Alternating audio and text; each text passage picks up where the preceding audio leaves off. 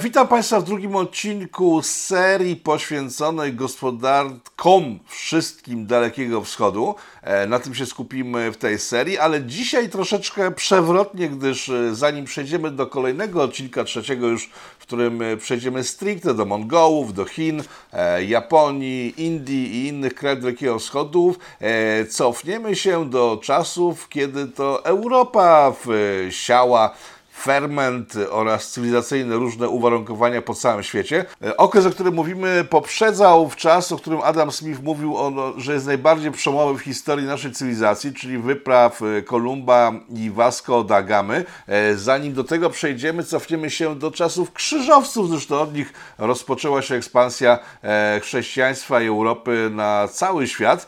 Gościem, jak zwykle w tym cyklu, jest Mariusz Dobrowski. Witam, Mariuszu. Cześć, dzień dobry wszystkim. Beijinho. Tak? Dlaczego, cof, dlaczego cofamy się do krzyżowców? Ja po trosze to wyjaśniłem w skrócie przed chwilą, e, ale sam jesteś chyba wielbicielem Adama Smitha, bo on się często pojawia w Twoich, w twoich wypowiedziach. E, on stwierdził, że Kolumb Vasco da Gama to najważniejsze rzeczy, jeżeli chodzi o rozwój cywilizacji e, europejskiej. Tymczasem sam z siebie zaproponowałeś, żeby kompletnie go odstawić chwilowo na bogi, cofnąć się do wypraw krzyżowych. Czemu? No tak, w, w bogactwie narodów Adama Smitha mamy właśnie dwa najważniejsze wydarzenia w dziejach świata. Z jego punktu widzenia to był rok 1776 i Adam Smith pisze, że wyprawa Kolumba, odkrycie Ameryki e, w 1492 i wyprawa Vasco da Gamy dookoła Afryki 1498, odkrycie drogi do Indii. To były najważniejsze wydarzenia, przy czym Adam Smith czegoś jeszcze nie zauważył, co my widzimy z perspektywy XXI wieku, Otóż e, w jego czasach rodziła się rewolucja e, przemysłowa I, i, trudno powiedzieć, czy to też nie było najważniejsze wydarzenie w dziejach ludzkości, więc przyjmijmy, że. No jedno z ważniejszych jedno z na ważniejszych, pewno. Tak? Więc przyjmijmy, że z perspektywy Adama Smitha e, najważniejsze wydarzenia w dziejach świata to były wielkie odkrycia geograficzne, a z naszej perspektywy możemy jeszcze dodać rewolucję przemysłową, która rozpoczynała się w czasach Smitha, ale on jeszcze jej nie zauważył i w zasadzie nie opisał w swoim wybitnym dziele. Ale musimy się cofnąć wcześniej troszeczkę, bo jakoś e, musiało do tego dojść, że Europa wyszła mocno na świat, że zaczęła podbijać świat, odkrywać świat, więc nie stało to się z dnia na dzień. I moim zdaniem powinniśmy się cofnąć do czasów krzyżowców, e, ponieważ wyprawy krzyżowe pozwoliły Europejczykom wyjść znowu e, w świat Orientu. Wcześniej e, mieliśmy Cesarstwo Rzymskie, bardzo rozległe i te stosunki handlowe z Azją były, można powiedzieć, kwitnące.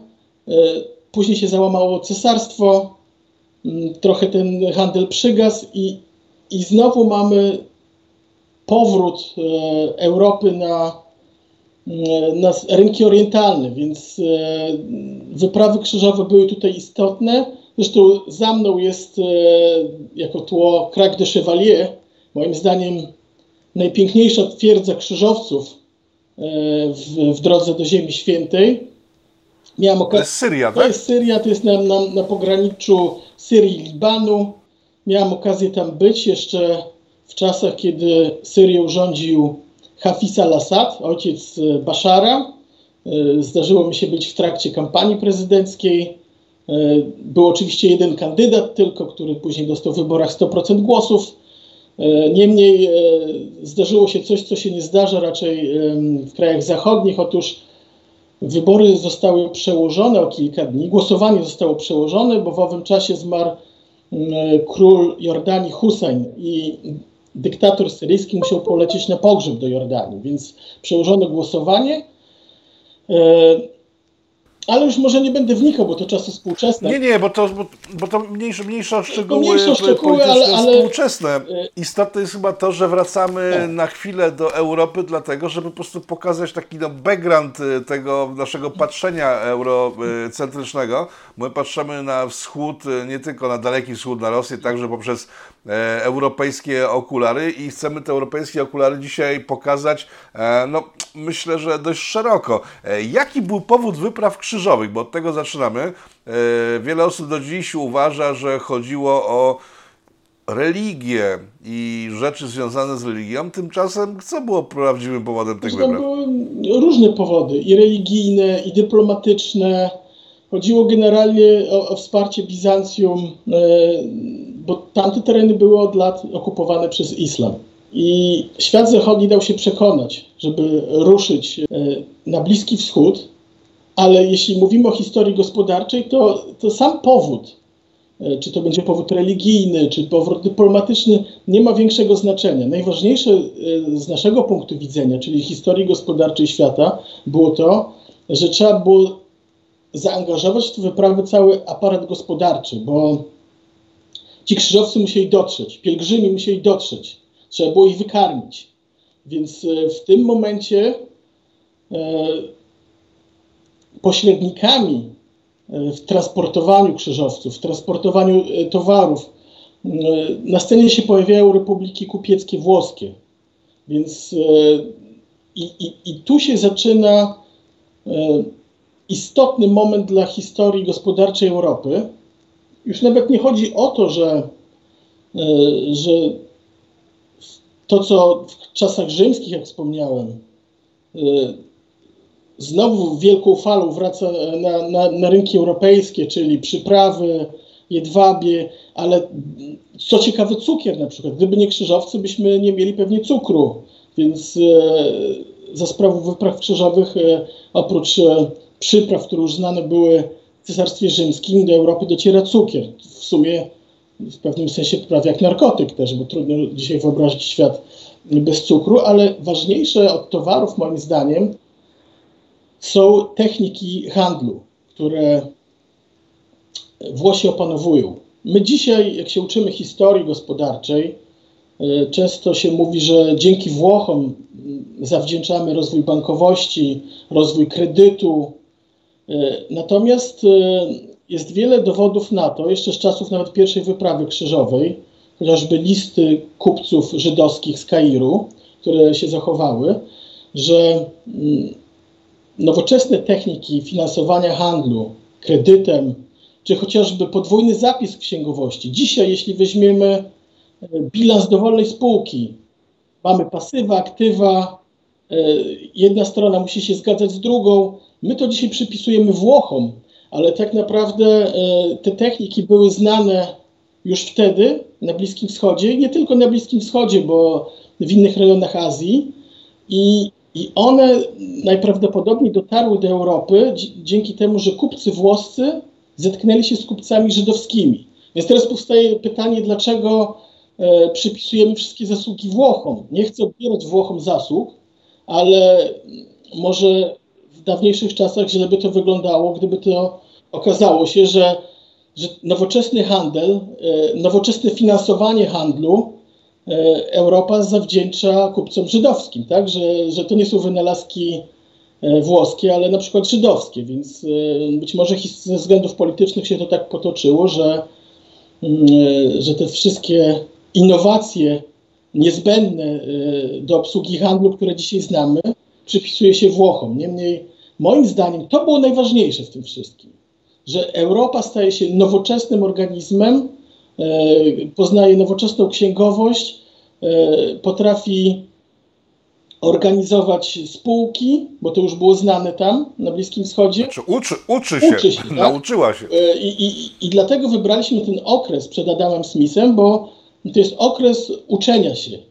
E, dzi- Dzięki temu, że mm, krzyżowcy dotarli na Bliski Wschód, a razem z nimi kupcy, e, mamy do czynienia też z wymianą e, wynalazków, które docierały z, z Azji. Jak wspomniałeś, będziemy mówić jeszcze o tym później, ale w owym czasie Chiny, były najnowocześniejszym państwem świata. I, i większość wynalazków, e, które opanowały Eurazję, pochodziło z Chin. Europa była Jakie to wynalazki są? O, tu jest ciekawa rzecz, bo je- jeśli byśmy sięgnęli do dzieła Francisa Bacona z początku XVII wieku, filozofa angielskiego, e, e, w takim dziele mm, Novum Organum, Nowa Logika, w którym opisywał najważniejsze wynalazki, które dotarły do Europy, a nie były znane starożytnym, i on nie wiedział skąd one się wzięły w ogóle, ale one spowodowały, że Europa e, zdobyła później świat. Więc mamy tutaj e, do czynienia z drukiem, z prochem strzelniczym i z busolą morską. Czyli z, zdaniem Bacona te trzy wynalazki, o których nie wiedział, nie znał ich pochodzenia i w Europie być może nie znano ich pochodzenia. Dzisiaj wiemy, że one pochodzą wszystkie z Chin, ale one wszystkie dotarły przez Bliski Wschód do Europy. I później no, Europejczycy skopiowali technologie chińskie i wykorzystali do y, podboju świata. To jest ciekawe, bo jeśli spojrzymy na Azję dzisiaj, y, o, o której mówi się, że ona kopiuje Zachód, po II wojnie światowej mówiło się o Japonii, że Japończycy kopiują Zachód, nic nie potrafią sami zrobić. Później to samo mówiono o Koreańczykach. Dzisiaj mówi się to samo o Chińczykach, że Chińczycy e, kopiują to, co jest zachodnie, ale w istocie e, w owych czasach to Zachód skopiował wszystko to, co było daleko wschodnie i podbił później cały świat. Więc teraz może się zdarzyć taka sytuacja, że nawet jeśli Azjaci skopiują wynalazki zachodnie, to może się wszystko odwrócić i dzięki wynalazkom e, zachodnim Azjaci podbiją cały świat. Więc możliwe, że po kilkuset latach mamy sytuację zupełnie odwrotną, że się okaże, że ktoś będzie później pisał, choć dzisiaj już e, mamy zapis informacji, więc to się pewnie nie zdarzy, e, że dzięki jakimś wynalazkom Azja podbiła, na przykład Chiny czy Japonia podbiły cały świat, a były to wynalazki zachodnie. Współczesne zapisy niczego nie wyjaśnią e, naszym, naszym e, potomkom, gdyż jak pracowałem w prasie niemieckiej, e, nadszedł czas przedruku w pewnym momencie, bo sobie obcinali, w, obcinali w redakcje polskie e, i pojawiały się niemieckie teksty stricte z niemieckiej prasy. Uważaj, e, komputer wynaleźli Niemcy, myszkę wynaleźli Niemcy, internet wynaleźli Niemcy, e, także Niemcy będą przekonani, że wszystko wynaleźli. Myślę, w wielu krajach tak jest, bo to jest budowanie no, dumy narodowej w tym przypadku, a to co powiedziałeś o księgowości, o busoli innych rzeczach. E, to jest też ten europocentryzm. No, nie przyznajemy się do tego, że wiele rzeczy zawdzięczamy komuś z zewnątrz. To, co wymieniłeś, e, dodajmy cyfry arabskie, e, dodajmy mało znaną informację mówiącą o tym, że dzieła filozofów greckich, generalnie Grecja cała starożytna, zachowała się do dzisiejszych czasów dzięki Arabom i Islamowi, którzy ściągali wszystkie te dzieła z, z Grecji, z Europy, tłumaczyli na, na, na arabski. Dzięki temu tylko się zachowała klasyka grecka, z której dzisiaj korzystamy. Tak? Tak. Także no, Europa po prostu budowała się, mówiąc, że to ona wszystko sama sobie zawdzięcza, żeby wbijać w dumę Europejczyków. No i ta duma jeszcze ciągle działa, ale no jesteśmy w całkiem innym miejscu. Wracając do wypraw krzyżowych. E, 1096 rok, pierwsza obrawa krzyżowa. E, kto ją organizował i jaki był jej cel ekonomiczny? Bo ja powiem szczerze, że e, kiedy słyszę o religijnych celach, to myślę, że Wtedy Kościół był potęgą, był częścią e, systemu i był wykorzystywany za pomocą, znaczy wykorzystywał za pomocą właśnie wiary e, pewnych potrzeb religijnych ludzi do tego, żeby robili to, co jest potrzebne dla dobra całości, ogółu, tak? Także ta ekonomia jest na pierwszym miejscu, no bo zawsze patrzy się na pieniądze. E, znaczy, Nikt, myślę, e, bez e, powodów ekonomicznych by nie wydawał takiej masy pieniędzy na dostanie się na Bliski Wschód.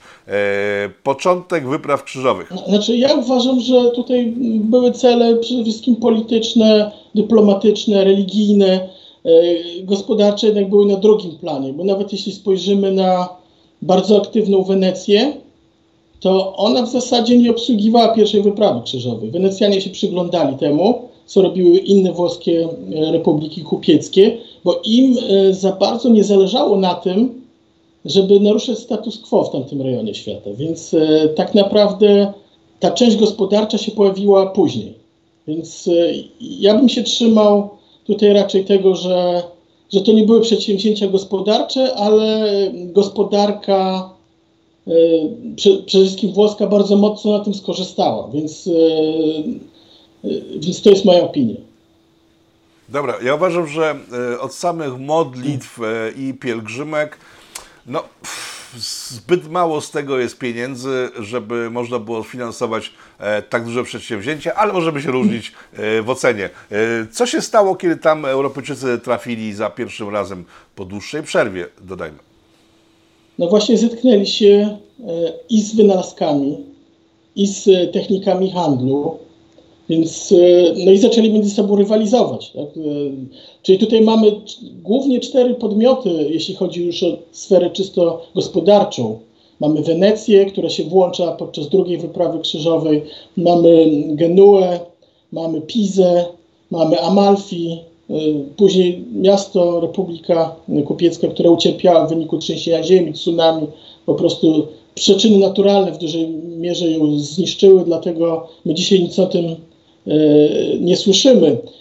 Później dołączyły do tego republiki wewnątrz lądu, Florencja, pojawił się Mediolan, cała Lombardia, więc jak gdyby ta machina nakręcała gospodarkę Półwyspu Apenińskiego, ale najważniejsze było połączenie, ponowne połączenie czy włączenie Bliskiego Wschodu w strefę działania kupców europejskich. Tak mocno, bo to nie, zna, nie znaczy, że tych relacji wcześniej nie było, tylko że pojawienie się fizyczne i zarówno krzyżowców, i, i kupców, którzy zaczęli się zapuszczać coraz dalej później. To wywołało istotne znaczenie dlatego, do tego, o czym mówimy później. Moim zdaniem bez tego nie byłoby Marco Polo na przykład, bez Marco Polo nie byłoby wypraw Kolumba być może, ale o tym będziemy jeszcze mówić, więc z punktu widzenia gospodarczego, moim zdaniem wyprawy krzyżowe zintegrowały świat gospodarczy Morza Śródziemnego, szczególnie wschodniej części i Europa kopiując rozwiązania orientalne, stała się później potęgą. No dobrze, ale wróćmy jeszcze na chwilę do tego, do tego tematu, który troszkę tak próbujemy uciec jednocześnie. Tam w czasie, kiedy pojawili się krzyżowcy, było Bizancjum tuż obok. Dość duża organizacja, która zresztą została zniszczona przez islam przy udziale właśnie Włochów w finale, którzy stwierdzili, że bardziej będzie im się opłacać handel z Turkami niż z, niż z Bizancjum. W związku z tym zdradzili Bizancjum, w związku z tym Bizancjum padło głównie tak naprawdę za, za, sprawą Włochów. E, jakie stosunki gospodarcze łączyły Europę z Bizancjum? Przecież to był ogromny teren, tak bardzo bogaty. To, to też zależy, jakie podmioty europejskie. Bo inne były stosunki genueńskie, inne były weneckie. Tutaj w dużej mierze musimy mówić o Wenecji, bo gdzieś tam pewnie z tyłu głowy masz czwartą wyprawę krzyżową, która e, zrujnowała Bizancjum i tutaj stała Wenecja. O, o Wenecji i Konstantynopolu Czasem się mówi, że to są komplementarni wrogowie. Jedni mają coś, czego nie mają drudzy, ale walczą między sobą, rywalizują bardzo mocno. Jak była czwarta wyprawa krzyżowa, to Wenecjanom raczej nie zależało na tym, żeby naruszać status quo, szczególnie w rejonie Egiptu. Oni mieli już tam poukładane interesy ale też z drugiej strony chcieli zarabiać na obsłudze wypraw krzyżowych, więc jak gdyby chcieli upiec dwie pieczenie na jednym ogniu, z, z jednej strony zarobić na obsłudze wyprawy krzyżowej, a z drugiej strony tak to zorganizować, żeby nie, nie naruszyć stosunków gospodarczych z Egiptem. I, I zorganizowano tę wyprawę. Przy okazji złupiono Zadar na dzisiejszej Chorwacji, i, i, i później krzyżowcy przybyli na, do, u bram, zjawili się u bram Konstantynopola, gdzie wdali się w lokalne intrygi polityczne, za co obiecano im zapłatę. Konstantynopol nie mógł się z tego wywiązać i, i, i doszło do złupienia najwspanialszego być może miasta świata wówczas, i ta wyprawa nigdy nie dotarła do Ziemi Świętej, tak naprawdę. Więc e, można powiedzieć, że krzyżowcy posłużyli się tu jako typowi najemnicy e, na usługach e, Wenecjan, którzy na tym zarobili. Mhm. Jak dzisiaj wejdziemy do Hadży Sofii, to w, słynne mozaiki poniszczone w Hadży Sofii e, no, nie zostały zniszczone przez islam, tylko właśnie przez krzyżowców, którzy zdewastowali kompletnie tę świątynię. E, przypomnę, że kiedy tam wkroczył wreszcie w islam, e, i zdobył Konstantynopol. Jedyne, co zrobił sułtan turecki wtedy, to kazał e, zdjąć, zresztą do dzisiaj te drzwi istnieją i widać ślady jeszcze e, po starych krzyżach, bo na drzwiach wejściowych e, umieszczone były krzyże drewniane i on tylko kazał boczne belki oderwać na znak tego, że przejmuje e, przejmuje Hadże Sofię. Wszystkie inne zniszczenia e, w środku poczynili chrześcijanie. No, e, wyprawy krzyżowe w imię w Boga i chrześcijaństwa tak wyglądały. Więc tutaj można powiedzieć, że ta niechlubna czwarta wyprawa to, to nie była wyprawa e, w imię Boga, tylko zwykła najemna wyprawa upieszcza. E, Ale niemniej, jeśli spojrzymy na całokształt, e, to, to wyprawy krzyżowe były istotne dla rozwoju Europy. Przede wszystkim dla Europy mm, gospodarczej. XIII wiek to jest rewolucja handlowa w Europie. Więc z jednej strony Republiki Włoskie uczył się handlu od e, lepiej zaawansowanych wówczas krajów Bliskiego Wschodu. E, Natomiast w zbliżonym czasie, w połowie XIII wieku, w obszarze Morza Północnego i Bałtyku powstaje niemiecka Hanza. Więc mamy dwa organizmy, jeden na południu, drugi na północy. I, i, i, I te dwa organizmy się spotykają w Szampanii w XIII wieku. Tam organizowane są słynne targi szampańskie, czyli północno-wschodnia Francja, znana z produkcji szampana dzisiaj. E, Później, jak już targi podupadły szampańskie, to, to rolę tego przejęła Brugia, e, bardzo piękne miasto dzisiaj e, w Belgii.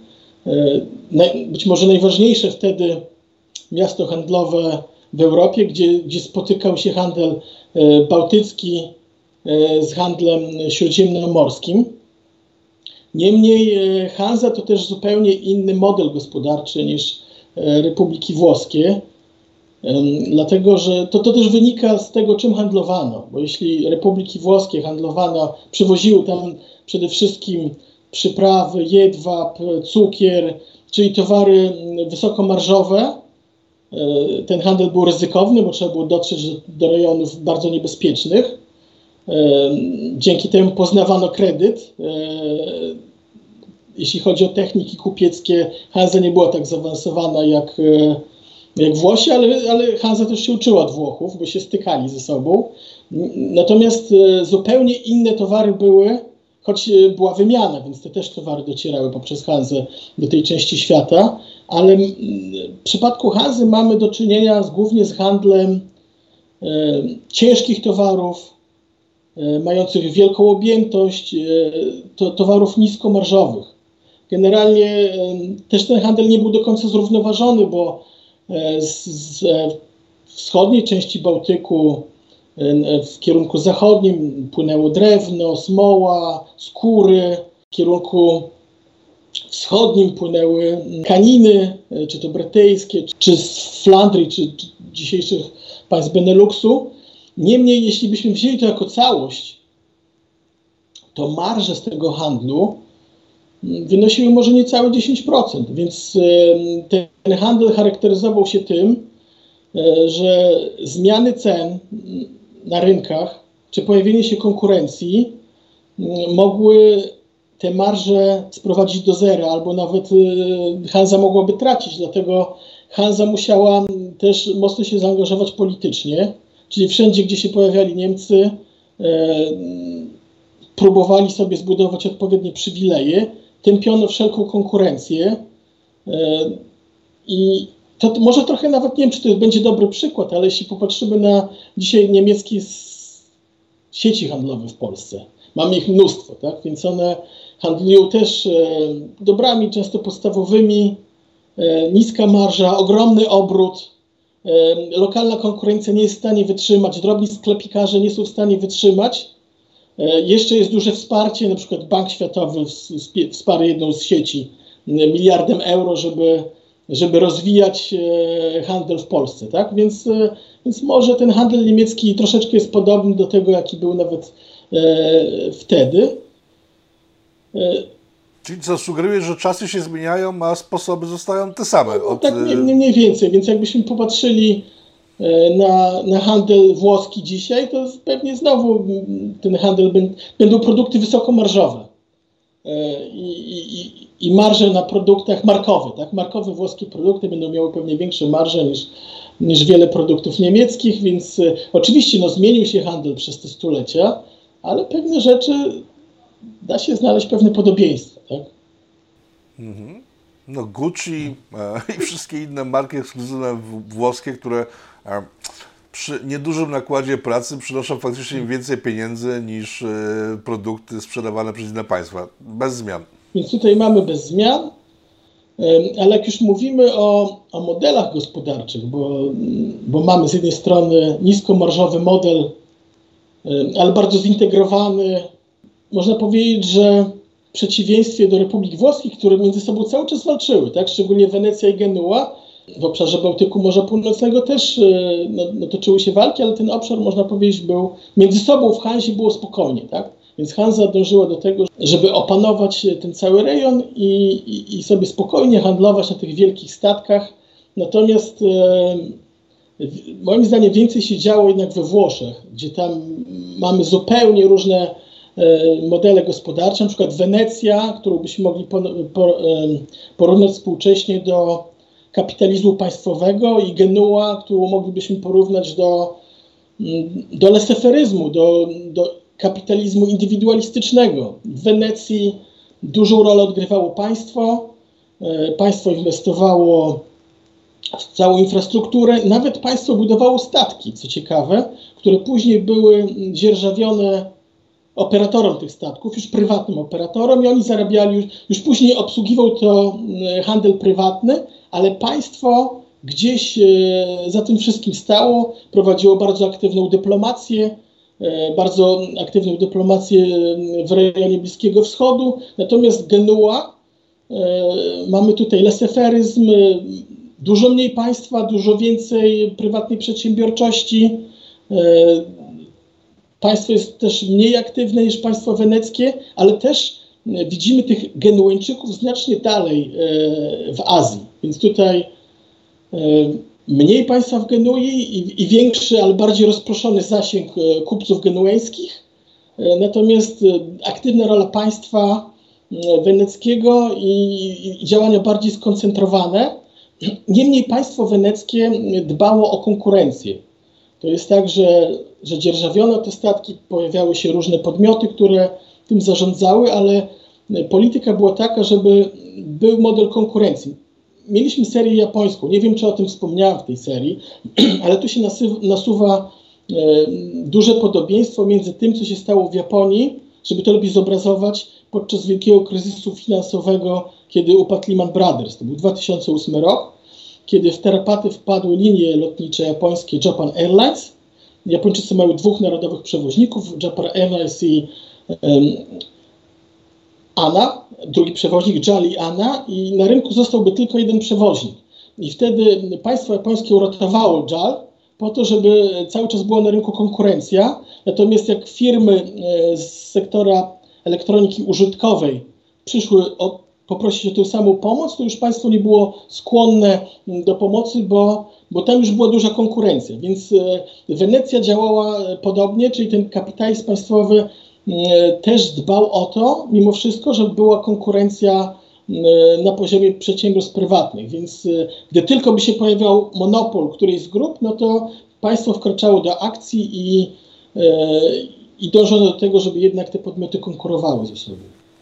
Który z tych systemów okazał się bardziej wydolny na dłuższą metę? Ostatecznie wygrał system wenecki, czyli tego kapitalizmu państwowego. Niemniej równie dobrze mógł wygrać system genueński był moment, kiedy Genua wyraźnie prowadziła.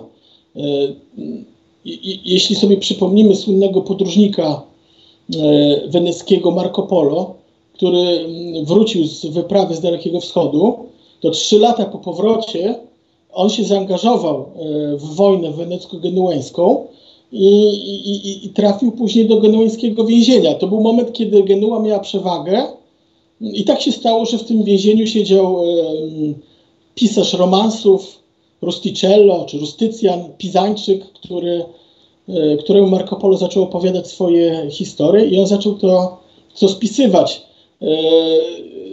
Co ciekawe, to więzienie w Genui znajdowało się niecały kilometr od miejsca, w którym urodził się później Krzysztof Kolumb, który z kolei czytał opisanie świata Marco Polo i, i, i Kolumb, gdy czterokrotnie wyruszał swoje wyprawy do Ameryki, myśląc, że wyrusza do Azji Wschodniej, faktycznie miał ze sobą opisanie e, świata Marco Polo. Więc jak gdyby tutaj w Genui wszystko się e, skupiło, ale to był ten mo moment, kiedy ten leseferystyczny model genueński miał przewagę nad kapitalizmem państwowym weneckim, ale ostatecznie mm, to jednak Wenecja wygrała. E, być może jakiś element państwa mimo wszystko jest potrzebny do mobilizowania zasobów w trakcie wojny. Niemniej tutaj jeszcze też warto dodać, że obie republiki kupieckie e, na, na pewno wykorzystały techniki e, kredytowania e, swoich działań.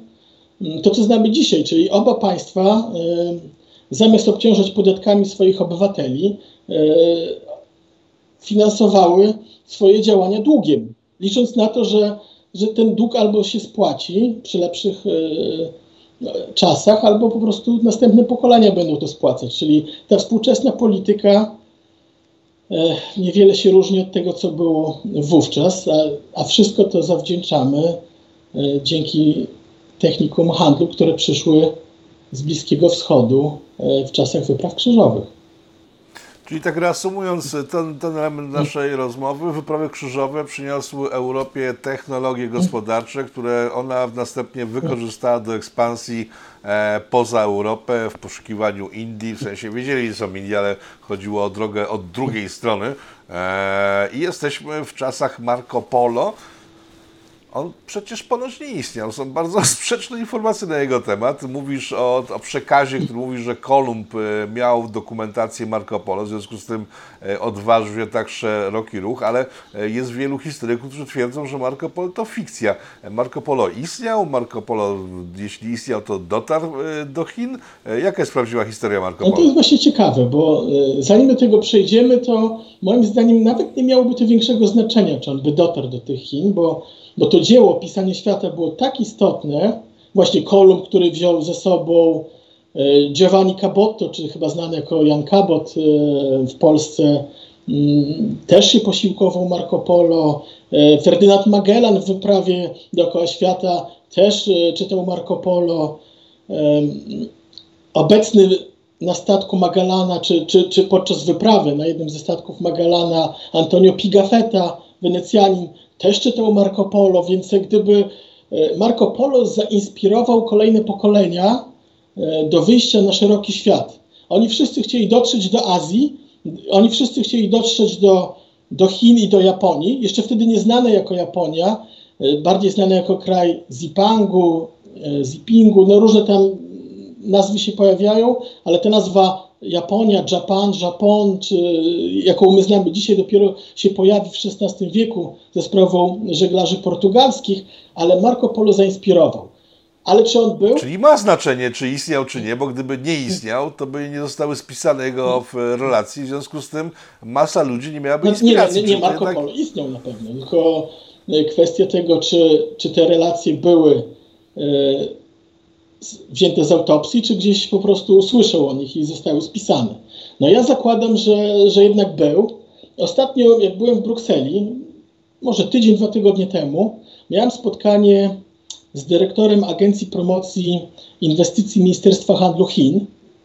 Spotkaliśmy się tam na ponad dwugodzinne spotkanie. Rozmawialiśmy o geopolityce, o tym, co się dzieje, o wojnie na Ukrainie. Już nie będę w to wnikał, ale że mój rozmówca jest wielkim pasjonatem historii gospodarczej i ma też ten chiński punkt widzenia, to weszliśmy też na naszą serię, e, którą omawiamy. Więc go zapytałem, czy jego zdaniem istnieje Marco Polo. On, on uważa, że istnieje. Mimo, że opisanie świata w Chinach pojawiło się w 1913 roku dopiero, e, przetłumaczone na lokalny język.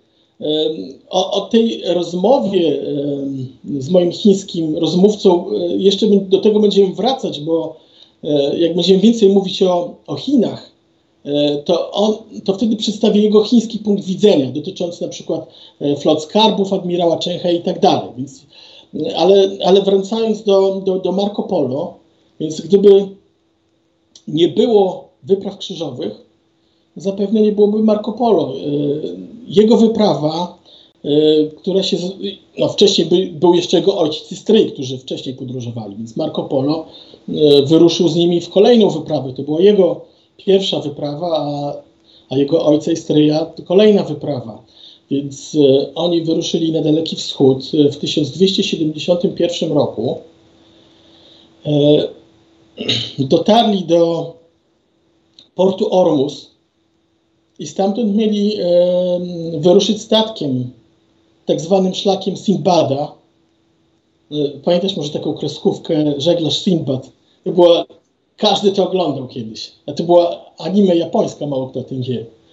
E, więc mieli wyruszyć tym szlakiem Simpada, który łączył Bliski Wschód z Dalekim Wschodem, ale prawdopodobnie jak zobaczyli jakość tych statków, to, to, to, to wyruszyli drogą lądową e, i w stronę Afganistanu, Karakorum i później do Hanbałyku, czyli Pekinu, więc ta podróż im zajęła 4 lata.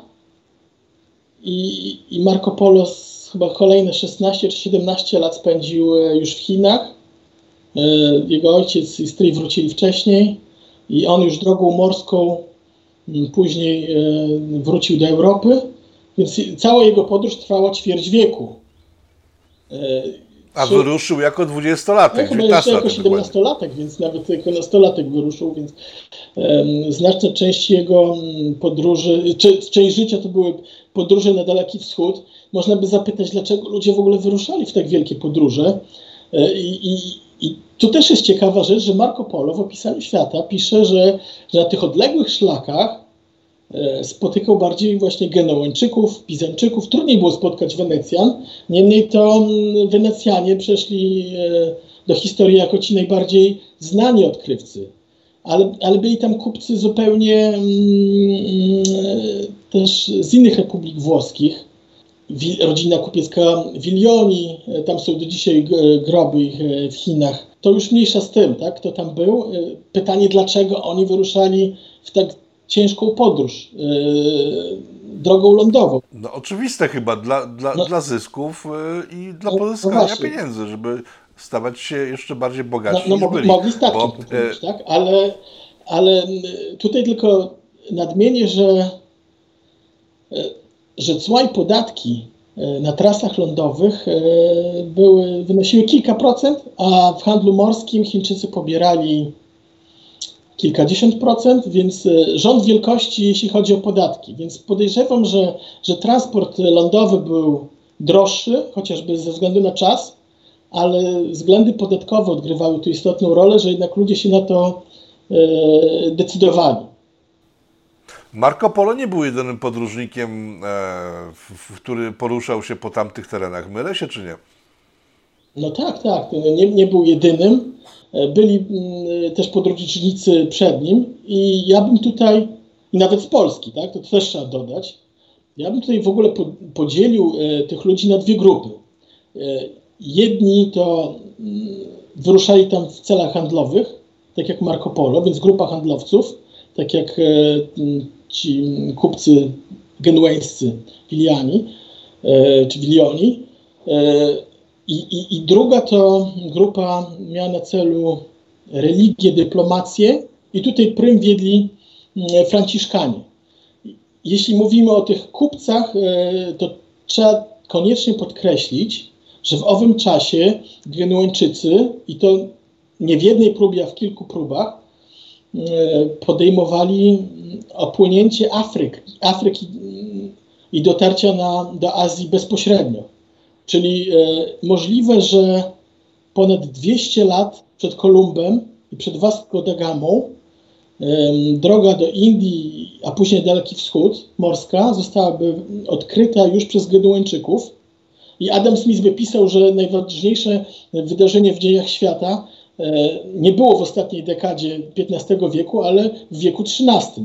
Więc taka najsłynniejsza wyprawa to była wyprawa braci Vivaldi, którzy wypłynęli z Genui, chcąc opłynąć, opłynąć Afrykę, wypłynęli na Atlantyk i gdzieś zaginęli na wysokości Maroka czy Sahary Zachodniej. Niemniej, gdyby im się to udało, albo nie tylko im, bo to oni nie byli jedyni, którzy próbowali opłynąć Afrykę, no to losy, historia gospodarcza świata, a w ogóle historia świata potoczyłaby się zupełnie inaczej. Natomiast wracając do tej drugiej grupy, bo tam mamy też wątek polski, e, to mamy już to typowe mm, wyprawy o charakterze e, dyplomatycznym czy religijnym. E, tutaj warto wspomnieć o Janie Karpinim, franciszkanie, który wyruszył na, na dwór wielkiego Hana do Karakorum i, i po drodze zabrał e, innego franciszkanina, Benedykta Polaka. Więc to byli tak, to była naprawdę pierwsza oficjalna wyprawa. Jakieś ćwierć wieku przed Marco Polo, tyle że oni nie dotarli do Chin, e, tych właściwych. Oni się pojawili w Mongolii. E, w zasadzie wyprawa może nie odniosła wielkiego sukcesu, ale na pewno było to wielkie wydarzenie, bo obaj wydali później książki i opisali tamten świat. Tych ludzi było więcej. Na pewno Wilhelm Zrubruk, kolejny franciszkanin, który mniej więcej dekadę później po Benedykcie Polaku dociera do Mongolii, znowu nie dociera do tych właściwych Chin, ale co ciekawe, styka się tam z Europejczykami w Karakorum, których Mongołowie porwali w trakcie najazdów mongolskich na Europę głównie Węgrów, ale byli tam ludzie z całej Europy, z Francji na przykład. E, Mongołowie porywali ludzie, którzy mieli jakiś fach w rękach, porywali rzemieślników, więc, e, e, więc oni tam żyli, już musieli się związać z tamtym światem. Wiedzieli, że pewnie nie, nie wrócą nigdy do Europy, bo byli zbyt cenni dla Mongołów. Może mieli dobre życie, ale zapewne no, tęsknili z Europą. Dzięki Wilhelmowi z Rubrok wiemy, że, że oni że tam dotarli jako mm, porwani z Europy, ale byli też tacy jak Jan z Monte mm, Corvino, który założył pierwszy kościół w Hampałyku, czyli w Pekinie. I to był świetny marketingowiec, czyli nie tylko handlowcy byli dobrzy w marketingu, ale też y, i kościół jest, y, widać, instytucją, która się zna na marketingu, bo gdy on stworzył ten kościół w Pekinie, to wiedział, zbadał, można powiedzieć, rynek lokalny, że kolor czerwony jest istotny dla Azjatów, dla teolistów, dla buddystów. Do zresztą jak spojrzymy na flagę Chin, to jest czerwona, mimo że komunizm jest czerwony, tak, ale, ale, ale to się pokrywa z tą czerwienią, która przynosi szczęście w ogóle w Azji. Więc ta czerwień w Azji e, była na długo, długo wcześniej niż pojawił się komunizm, więc e, E, więc flaga tylko odzwierciedla połączenie dwóch rzeczy. I, i zbadał to właśnie Franciszkanin, który z, na kościele e, zrobił czerwony krzyż. Tak? Mieliśmy kościół z czerwonym krzyżem po to, żeby zachęcić e, lokalnych mieszkańców do przechodzenia na chrześcijaństwo. Więc, więc tych wypraw na pewno było sporo. Jeśli chodzi o wolumen to na pewno nie miał e, znaczenia dla handlu europejskiego w samych liczbach, ale miało ogromne znaczenie, jeśli chodzi o naukę, o poznawanie nowych szlaków, o, o poznawanie tego, jak robić e, handel dalekosiężny. I bez tego w zasadzie nie byłoby później Europy taka, jaka stała się dzisiaj w zasadzie. Więc e, jeżeli mówisz o wkładzie Polaków w wyprawy w, z tamtego czasu, to chyba trzeba wspomnieć o tym, że na przykład Kolumb używał polskich map do swoich wypraw. Bo znany w historii jest e, Stanisław Polak, kartograf polski, on chyba z Krakowa pochodził, e, który był tak doskonały, że e, król Hiszpanii ściągnął go do Hiszpanii, by ten tworzył mapy na potrzeby marynarki nie tylko wojennej, ale także kupieckiej hiszpańskiej i legenda mówi, potwierdzająca się w, w czasookresie, w którym żyli obaj ci ludzie, że e, Kolumb wyruszając za swoje wyprawy korzystał z polskich map, o czym mało kto dzisiaj pamięta. Znaczy ja akurat tego nie potwierdzam ani nie zaprzeczam, ale możliwe, że tak było, bo właśnie w Sewilli była oficyna wydawnicza w XV wieku założona przez Stanisława e, Polaka e, i, i, chyba była najlepsza w Hiszpanii. W ogóle te maszyny, na których on pracował, później dotarły do Ameryki i, i pierwsza oficyna w Nowym Świecie pochodziła z drukarni Polaka, tak? O tym mało kto wie, więc, więc całkiem możliwe, że, że w tej wyprawie Kolumba jest również i wątek polski, ale to trzeba by to dokładnie zbadać.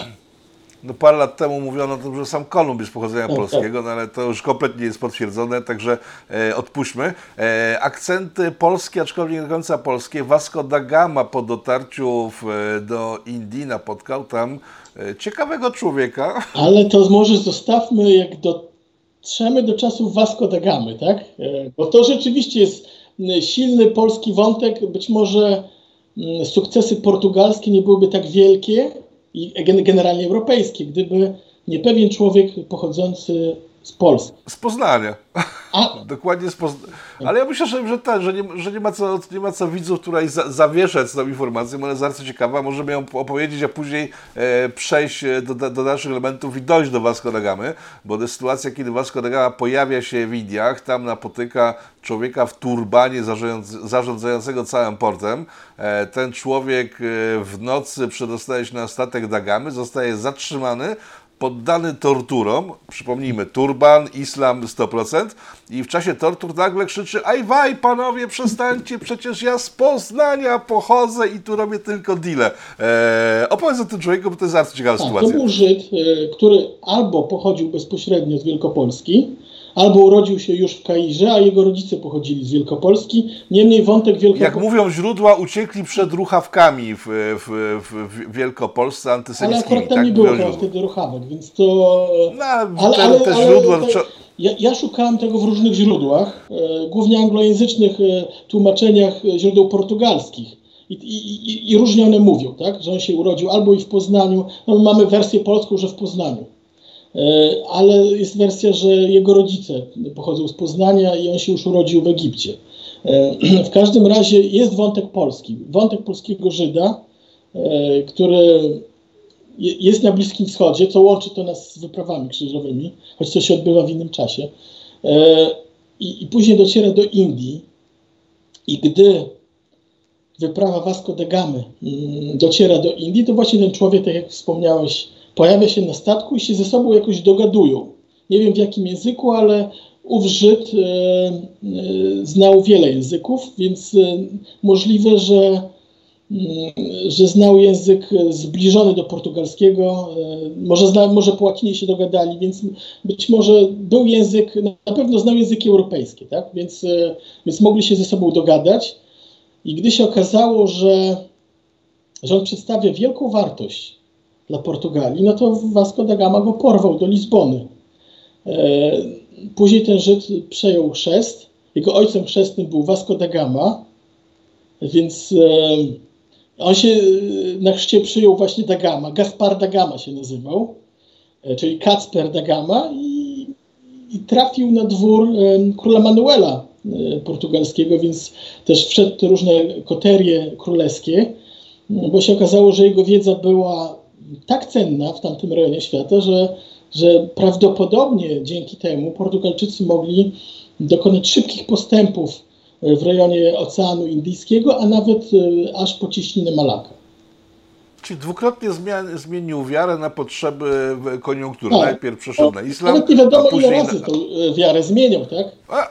Ale, ale, ale mamy człowieka, więc y, pojawiły się trzy polskie, dodajmy, polskie wątki dzisiaj. Dodajmy, Dodajmy jeszcze jeden element, który kompletnie chyba nie jest znany, że ten właśnie Kasper Dagama e, w czasie podróży dookoła Afryki stwierdził, że trzeba troszkę dalej popłynąć, gdyż e, szukał lepszych, lepszych wiatrów i był pierwszym Europejczykiem, który stanął na ziemi brazylijskiej, bo to oni odkryli Brazylię w czasie tak, jednej z tych wypraw. Był, e, uczestniczył w wyprawie, która odkryła Brazylię, bo akurat tak pływano, że, e, że prądy morskie są korzystne, kiedy się płynie najpierw na zachód, a później się odbije na wschód.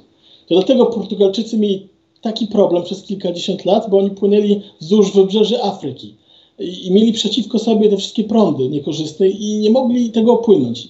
I raz im się tak udało, że popłynęli na zachód, odkryli Brazylię. E, podczas tej wyprawy był właśnie polski Żyd Gaspar da Gama. No. Ko kolejny wkład Polski w odkrycia I... geograficzne.